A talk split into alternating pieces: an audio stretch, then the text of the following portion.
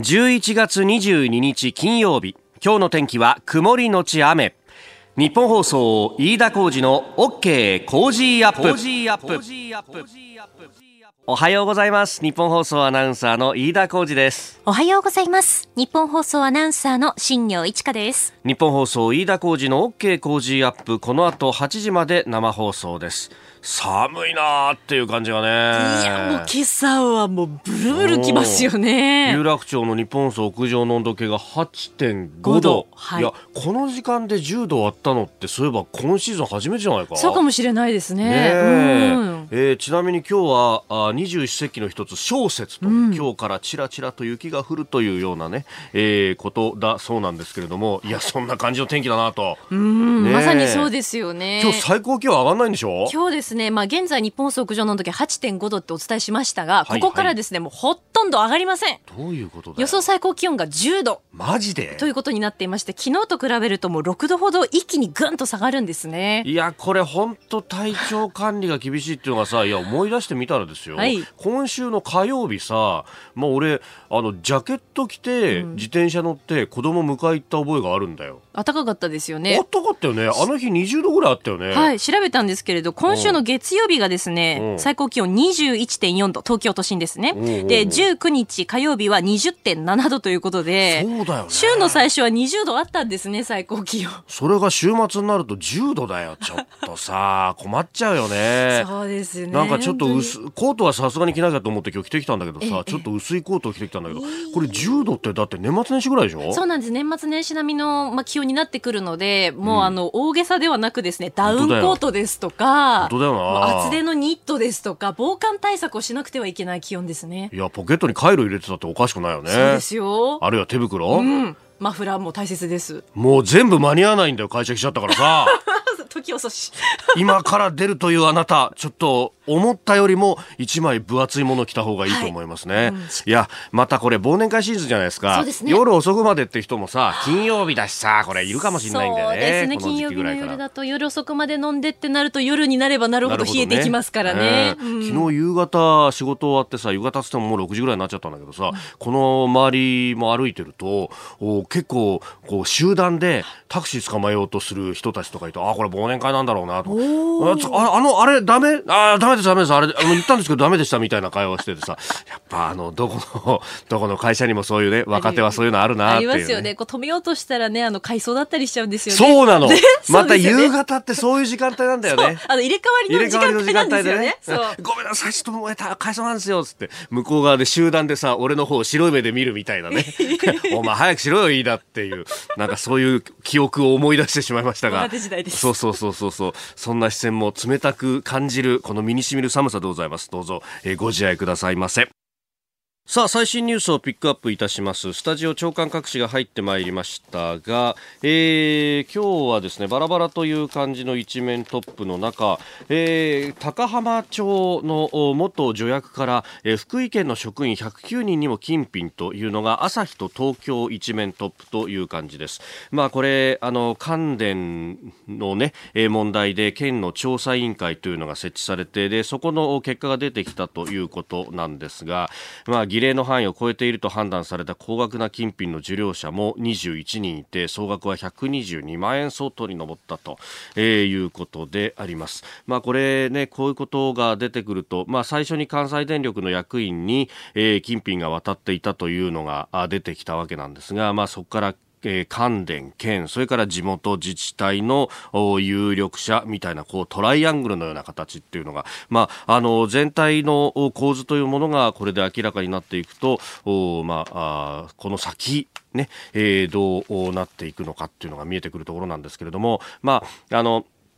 原発の再稼働云々の話の中で、えーえ、どちらかというと、まあ、原発に対して否定的な朝日や東京というのはこれ一面トップというのは非常にわかるなという感じの紙面構成です。で、えー、一方で産経新聞は一面トップがあ日韓の軍事情報包括法協定 GSOMIA と、え、これが23日の0時ですからもう今日のですね、えー、深夜え日付がちょうど変わるところで、えこのまま行くと執行という形になっていくと。で、え、韓国側は協議の継続を強調しておりますが日本側に変化がなければ終了するんだと、まあ、全部日本に、えー、まあ責任をこう押し付けるような言動を続けているということですが、まあ、こちらとしてはその取り沙汰されている、輸出の管理の強化と審査をしてそれに合格したものはもちろん輸出はするんだけれどもその枠組みをきちんとしましょうねということ、まあ、これを撤回しなければ G ソミアを破棄するんだというふうに言ってるんですけれども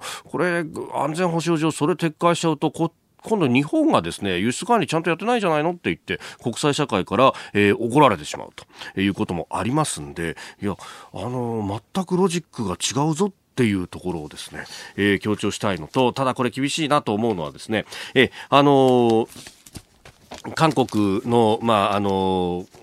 国防部であるとか、あるいはあの大統領府、青瓦台をこう取材をしている記者とかにも何人も聞いたんですけれども、一人キーマンがいましてですね、これがあ大統領府国家安保室第二次長のキム・ヒョンジョンという人。で、えー、昨日、実はこの、国家安保室、まあ、あの韓国の NSC の会議なども開かれたということなんですけれども、えー、ここでですねこのキム・ヒョンジョンという人が直前20日までアメリカに行っていてで帰国した直後、えー、そのアメリカとの協議の内容なども報告するというようなことがこれ読売新聞ほか、えー、国際面では載っておりました。で、えー、ギリギリの調整ということで、えー国家安全保障会議の常任委員会を開いて対応を昨日協議したと、えー、韓国側ですね、えー、いうことであります。で、まあ、この人、キム・ヒョンジョン氏の訪米の様子の報告とをしたと見られるというふうに書いてあるんですが、この人はですね、もう筋金入りの日本に対して厳しいという人であります。まあ、もともと外交官の子供であって、日本に駐在の経験もある、駐在というか、ね、あの、幼少時代に日本にいた経験もあるということなんですが、えー、あるいはアメリカとかヨーロッパとかいろんなところにいた経験があるそうなんですが、まあ、その辺で、えー、どうやらですね、日本では結構辛い経験をされたそうなんですよ。よね。で、その原体験というものもあって、えー、日本に対してというのはファイティングポーズを常に取るという人でもあります。で、この人が口火を切って、そのまあ、あの、アメリカ帰りの報告というところから、えー、議論を主導していくとなると、まあ、厳しい結論しか出ないというのは目に見えていたということもございます。で、えー、まあ、さらに言うとですね、そもそもこのジーソミアの破棄っていうのを決定したあの時、えー、ちょうど日中韓の外相会談がが行われていて、えー、外交部長、まあ、あの日本というところの外務大臣、えー、であるカン・ギョンファさんはあの当時北京から帰ってくる途中だったと。で、えー、国防部もこれ反対はしていたんですけれどもただ、えー、今のこのムン・ジェイン政権は、えー、このですね、えー、青瓦台大統領府の権限がものすごく強いと。で中でもこのキム・ヒョンジョン氏の意見というものが、まあ、ムン・ジェイン氏の懐刀というふうにも言われていて、えー、かなり通っていくということこともあって、結局、えー、国防部であったりとか外交部の意見をほとんどぶっちぎるような形で事実上の破棄を発表した。で、この土壇場でもこの人の名前が出てくるということは、まあこれ破棄に行くっていうような可能性高くなってきているというところはあるようであります。えー、それから香港の情勢をめぐって、アメリカの議会上院でも、えー、香港人権民主主義法案というものが可決されました。まあ、上下両院で似たような法律が可決されたんですが、若干の構想があるということで、そこをすり合わせたものをですね、えー、下院でももう一度かけて、えーまあ、あの、下院と上院ですり合わせて、えー、先ほど、ペロシ下院議長もこうサインをしたということがあったんで、えー、いよいよトランプさんのサイン待ちと、えー、それがあると、もう、この香港人権民主法案、制裁条項が、えー、発動されるということになってまいります。まあ、中国は激烈にこう反応しているわけですが、まあ、それだけ痛いところを突かれるということでもあるということです。まあ、この香港をめぐっては、あの、法人のね、方が大学生1人拘束されてで帰ってきて、えー、なあ空港であのインタビューで申し訳ございませんみたいなことを言ってましたけどもいやこれあのそれをねもうそのままデカデカと各テレビは流していましたけれどもいやこの人別に悪くないだろうっていうのがまずあるとまあもちろんねそのパスポートなしであのデモ見にに行ったっていうのは、まあ、迂闊だと言われれば、あの、そのそちら免れないのかもしれないんですが、そもそも論としては、あの、香港の警察はですね、デモを見に行ったどころか、普通に街歩いてる一般人でも今拘束しているという状況でもあるということを考えると、これであの学生を非難するのは、これ、どこが悪かって言ったらですね、そりゃ北総 M のは中国共産党でしょうよという話もなるんです。まず法人を保護して守ると。で、えー、同胞を守っていくということが、これ大事なはずなのに、そういうところになんか自己責任だとか賠償化されるっていうのは、これはまずいぞというふうに思います。あなたの声を届けますリスナーズオピニオンニュースについてのご意見をお待ちしております。今朝のコメンテーターは外交評論家三宅邦彦さん。取り上げるニュースですが、えー、まずイスラエルのネタニヤフ首相が起訴されたというニュースが入ってきました。それからジーソミアについて、えー、さらにトランプ大統領の弾劾をめぐる下院の公聴会、えー、そして、えー、訪日直前のローマ法ローマ教皇について、えー、そしてパレスチナ問題をめぐってアメリカが孤立をしているという中東情勢も聞いていきたいと思います。改めましておはようございます。日本放送アナウンサーの飯田浩二です。今朝のコメンテーター外交評論家キャノングローバル戦略研究所研究主幹三宅邦彦さんです。おはようございます。おはようございます。三宅さんには番組エンディングまでお付き合いいただきます。では最初のニュースこちらです。イスラエルのネタニヤフ首相を収賄罪などの罪で起訴イスラエルの検察は21日収賄などの罪でネタニヤフ首相を起訴したと発表しました。現職首相が起訴されるのは初めてです。検察はネタニヤフ首相がイスラエルの通信大手ベゼクに便宜を図った見返りに傘下のニュースサイトでの好意的な報道を求めたことが収賄の罪に当たると判断しました。このほか複数の実業家から高額の贈り物を不正に受け取ったとして背任などの罪でも起訴されております。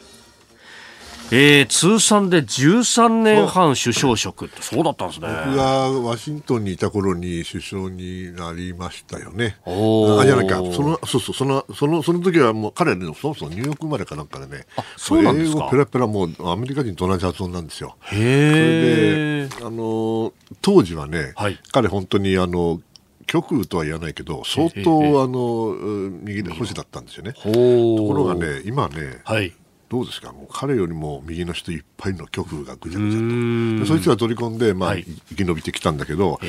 まあようやく捕まったかと、はあ、だってそれはやっぱりね13年もやるためにはね、まあ、これが、あの本当に違法かどうかは別として、はい、いろんなとこから集めなきゃ政治資金はね。それがこうなっちゃった、まあ、年貢の納め時なのかどうか。はい。まあ、じゃあ、これでね、あの世の中変わるかイスラエル変わるか変わらないんじゃないですかね、あの選挙制度で完全な比例代表制でやれば、はい、どうやってもそのなんていうかな、小選挙区制とは違って、えー、ガチンとこう強い政府ができないですから、常にああでもね、こうだなってことになっちゃって、でもう2回目でしょ、今年ね。ね、もしかすると1年でね、3回やるかもしれないって報道に出てたけど、はい、十分あり得るわけですよ。ただまあそこでね、はいネタニヤフさんをもう起訴して、はい、裁判が始まれば、ええ、で公民権停止しちゃえばいいんですよ、事実上ね。そうすれば、あの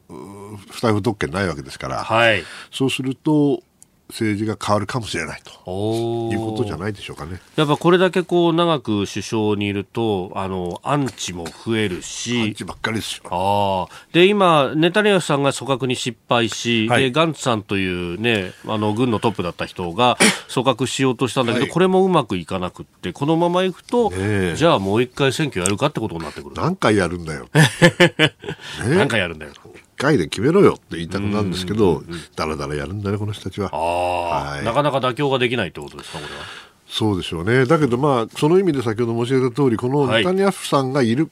が、あの、いるかいないかっていうのが一番大きな状況になっていて、だからガンツさんだって、じゃあ、リベラルのね、はい、さっきのあの保守じゃないけども、逆かっていうと全然そうじゃなくて、彼も保守なんですよ。保守なんだけど、同じような考え方なんだけど、はい、ネタニヤフが嫌い。あそういう人がね、何十人もいるわけ。なるほど。えー、ですから、そのネタニヤフさんが率いてるリクードだったかな、はい、それがあの割れない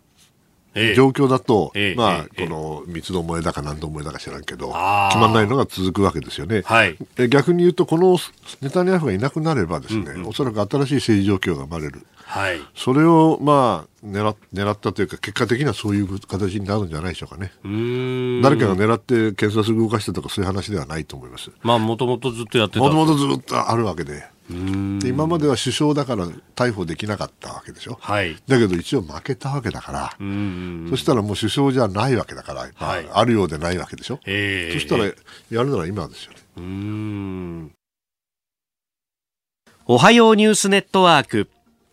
取り上げるニュースはこちらです。執行期限が近づく G ソミア。韓国の外相が日本に譲歩迫る。明日23日の午前0時、まあ、今日の24時に執行期限を迎える GSOMIA 日韓軍事情報包括保護協定について。韓国のカン・ギョンファ外相は21日の国会で日本政府による輸出管理措置の見直しがない限り再考しないというのが現在の韓国の立場だと語りましたその上で菅氏は執行回避に向けて最後まで努力すると強調しておりますえー、21日、昨日ですが、アメリカのポンペオ国務長官とカン・ギョンファ外相、電話会談をして意見交換をしたということですが、いよいよ近づいてまいりました。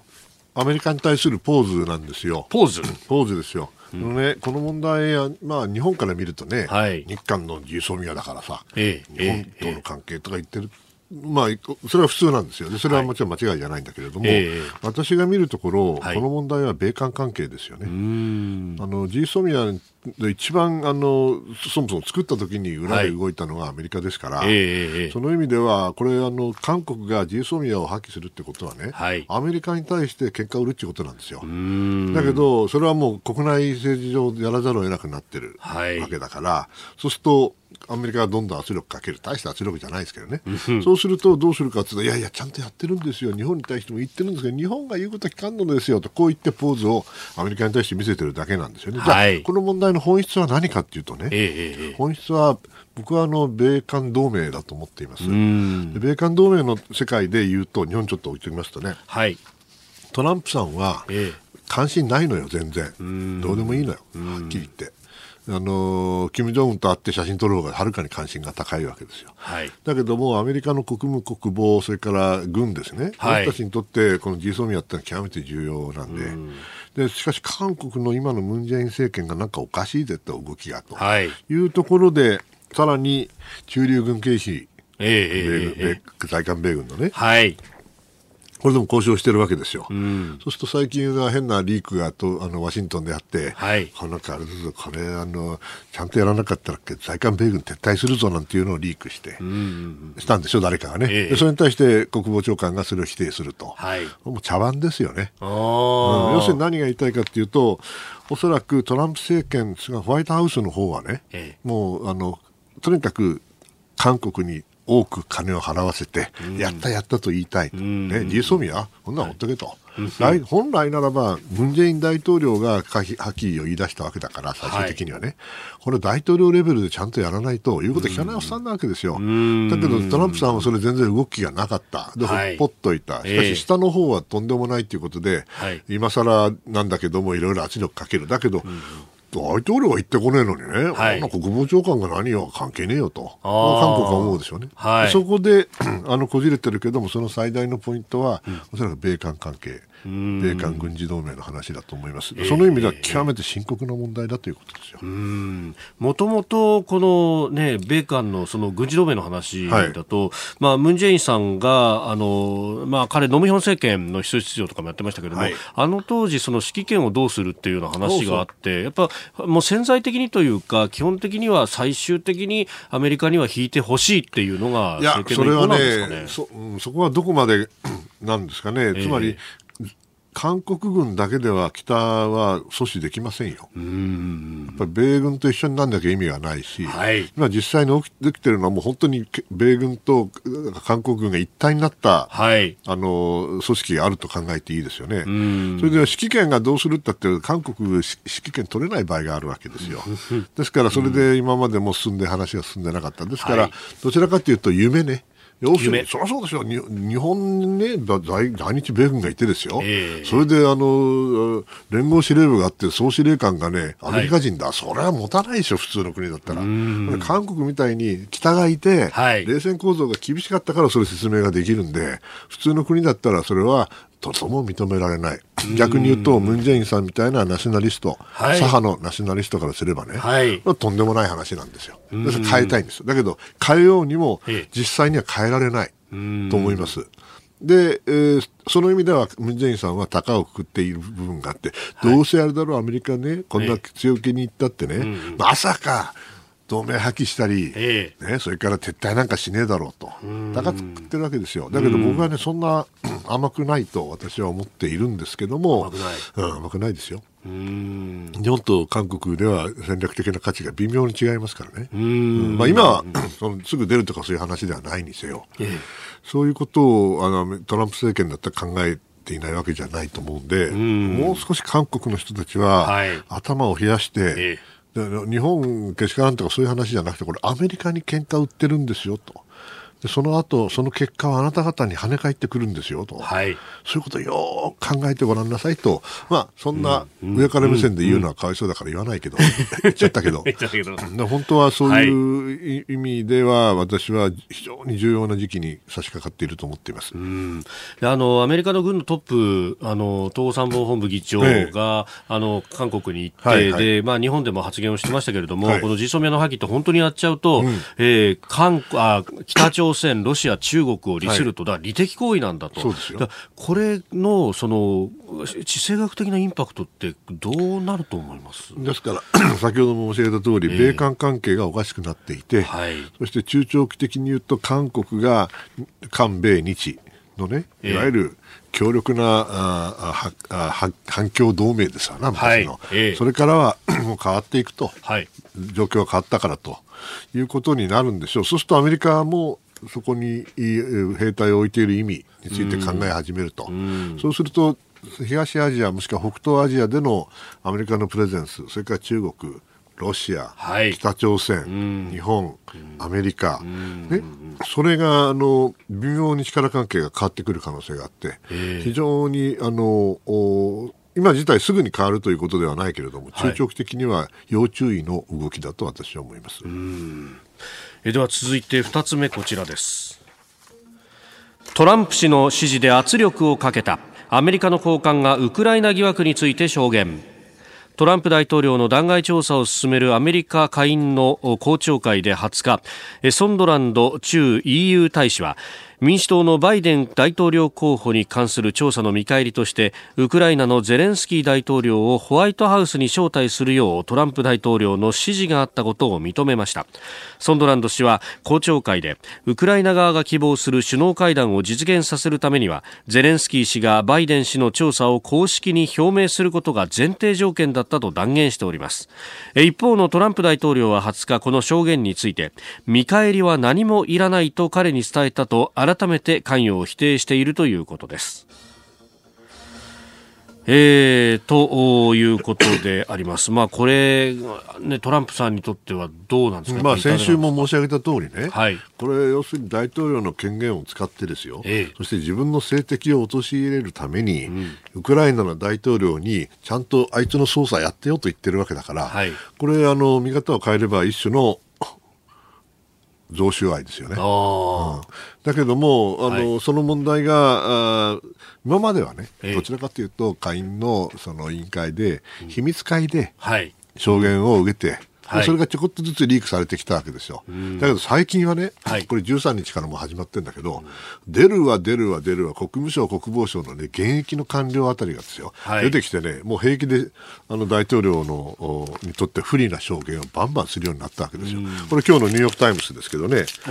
Echo of Watergate for a different president。すなわち別の大統領だけども、あのエコーだ山彦みたいなもんですよね、ウォーターゲート、ウォーターゲート、ウォーターゲート、ウォーターゲートと聞こえますよって言ってるわけ、もう本当にあのこれは、まあ、ニューヨーク・タイムズというね、リベラルなあのスタンスの新聞。新聞だから、はい、まあ、こう書くんだけども、えー、まあ、私はこれでトランプ政権が終わりの始まりが始まったというふうに言うつもりはありませんが、しかし、これはあの一種の潮目の変化というのが起こりうるかもしれない、まあ、非常に慎重な言い方をしかしできないんだけども、今までトランプさんについては全部外れてますから、読みがね。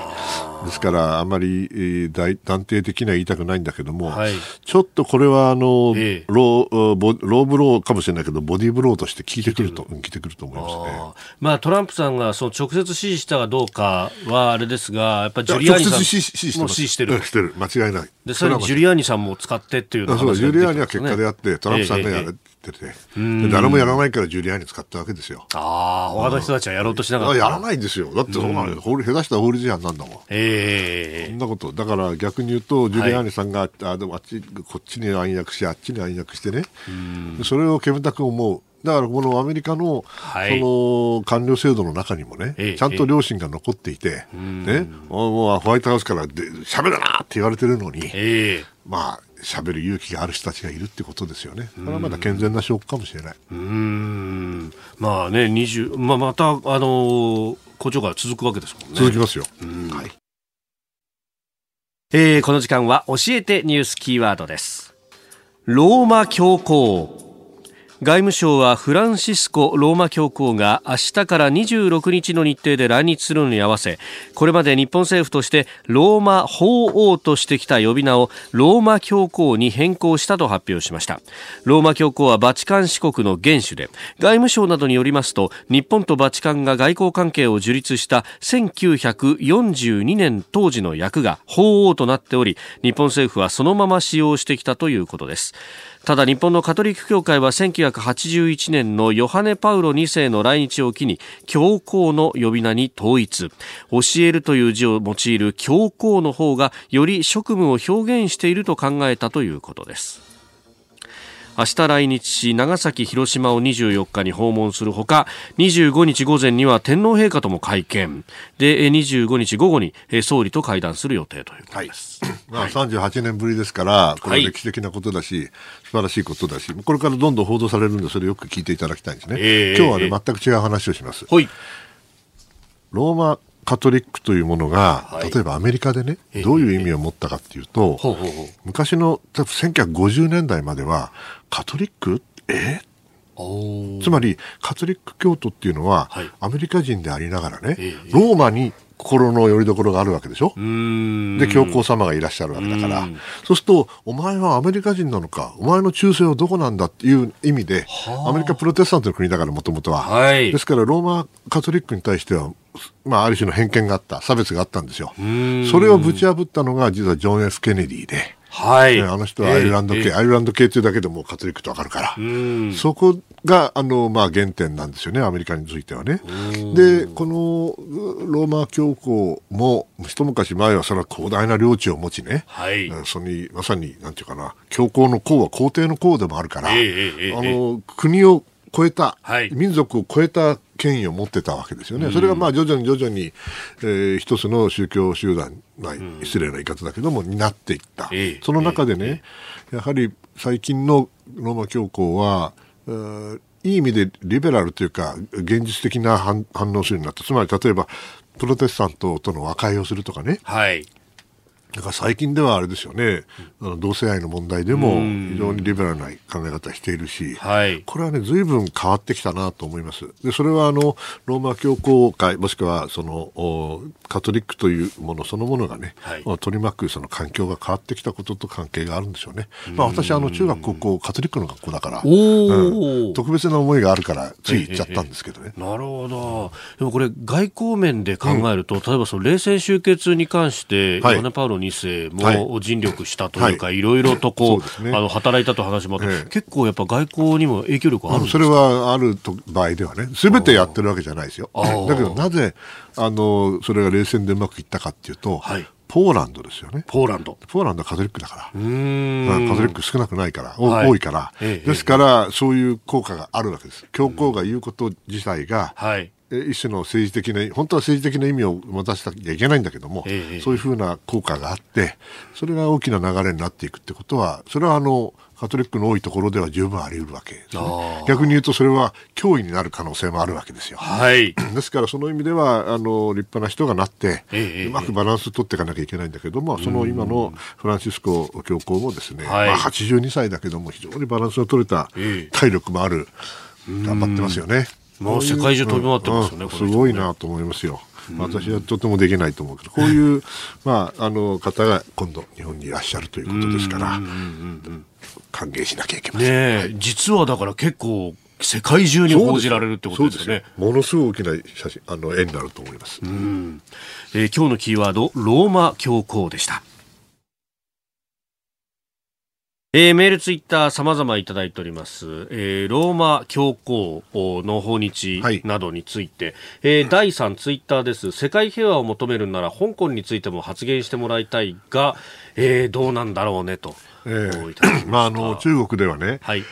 あのカトリックも含めてキリスト教に対しては厳しいあの、えー、コントロールがあるんですよ。はい、でまあ、相当あのバチカンと北京の関係は悪かった時期もあるんですけど、やっぱりそこはねそうは言っても、はい、あの最近関係改善が進んでるんですよね。そうなると、はい、まあ、一応手を打ったから、えー、香港にどのくらいそのカトリックがいるか僕は知らないけれども、えー、まあ、それはある程度いるでしょう。しかしじゃあカトリック全体をを目の敵にしてなんとかっていうならともかくですよ、はい、ああいう形の暴動です、暴力ですと、こう言われちゃうと、ですねなかなかバチカンも言いにくいんだろうなという気がしますね。メッセージ出すと、ね、僕はあのおっしゃる通りで、はい、あの、世界中で同じようなこと言ってるんだったら、香港についても嫌じゃないかと。まあね、まあ、それはアメリカに任してんですかね。ああ、なるほど。えー、それからジーソミアについて、木更津市磯谷さん、男性55歳の方、国会テレビでは、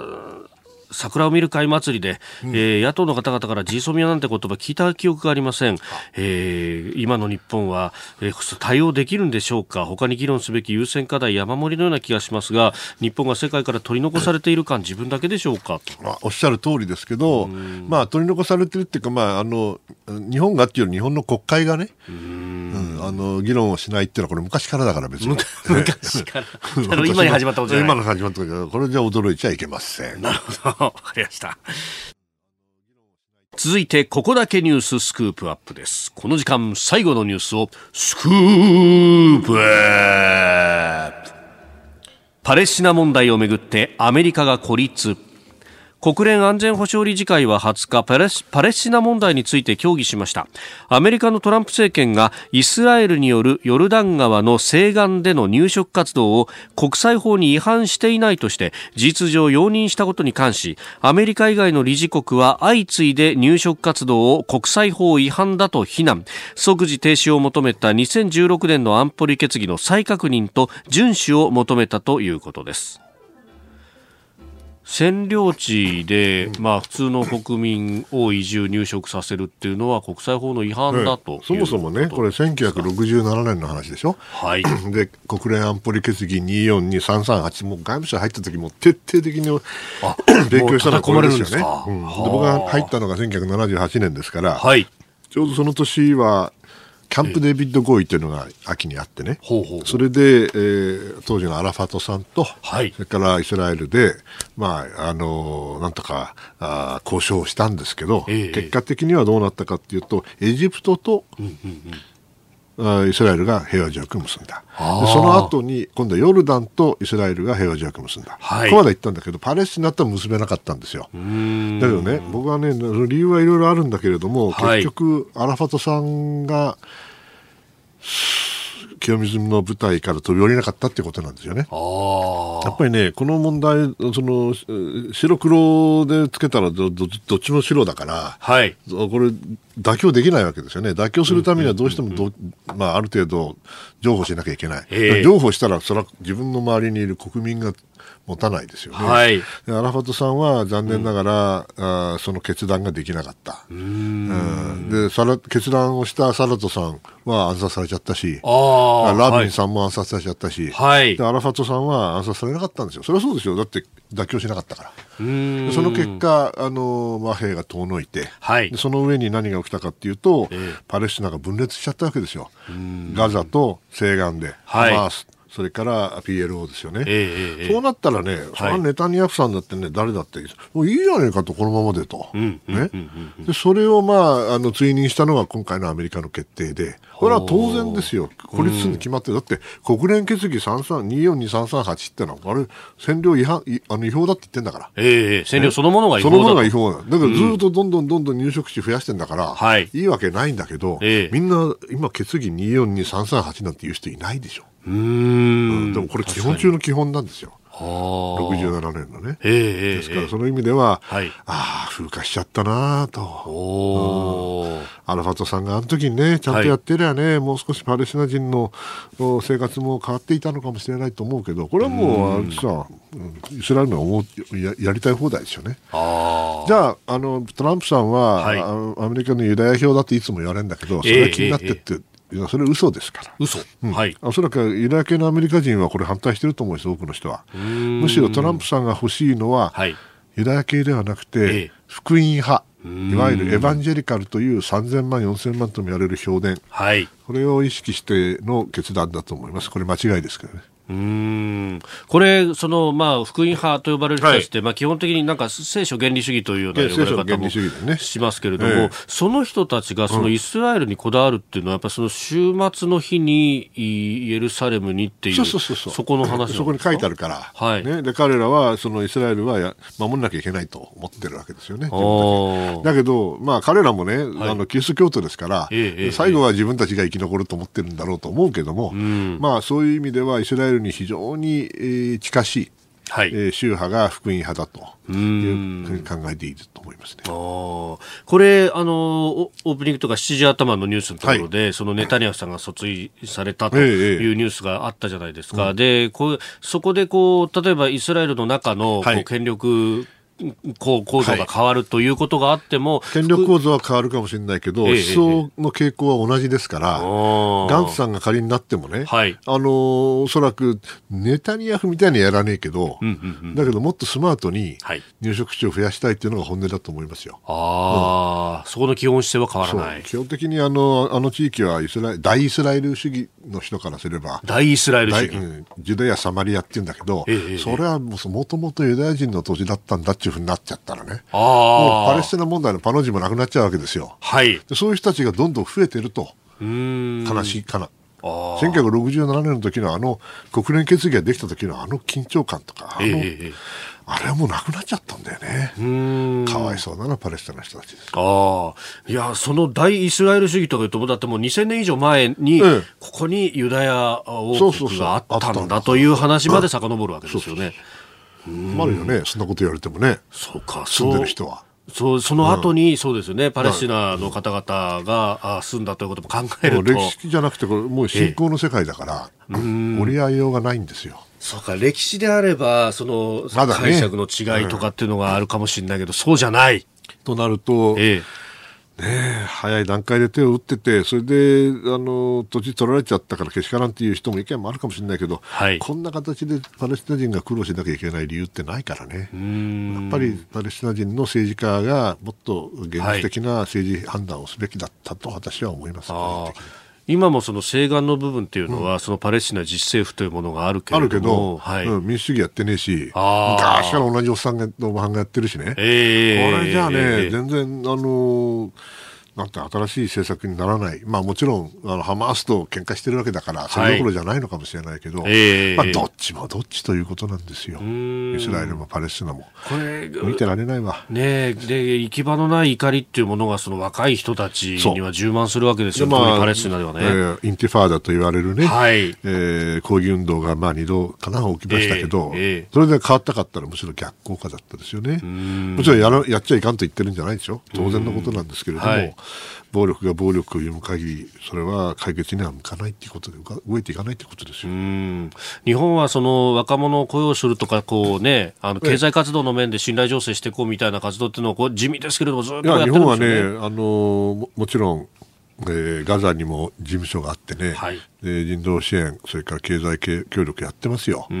あとアメリカやらないんだからね、全然、ですからそれをまあやってあげてるんだけど、まあ、こんなことされたら、えー、何もう解決のしようがなくなるじゃないですか。やっぱそういうミクロの努力みたいなものがマクロで一気に吹っ飛んじゃうっていう感じですか、トランプさんね、やっぱり67年のこと考えて思い出してほしい、まあ、そんなこと無理かな、言っても。えー、パレスチナ問題について、まあ、根っこの部分から解説をいただきました、えー、このコーナー含めてポッドキャスト YouTube ラジコタイムフリーでも配信していきます。番組ホームページご覧ください。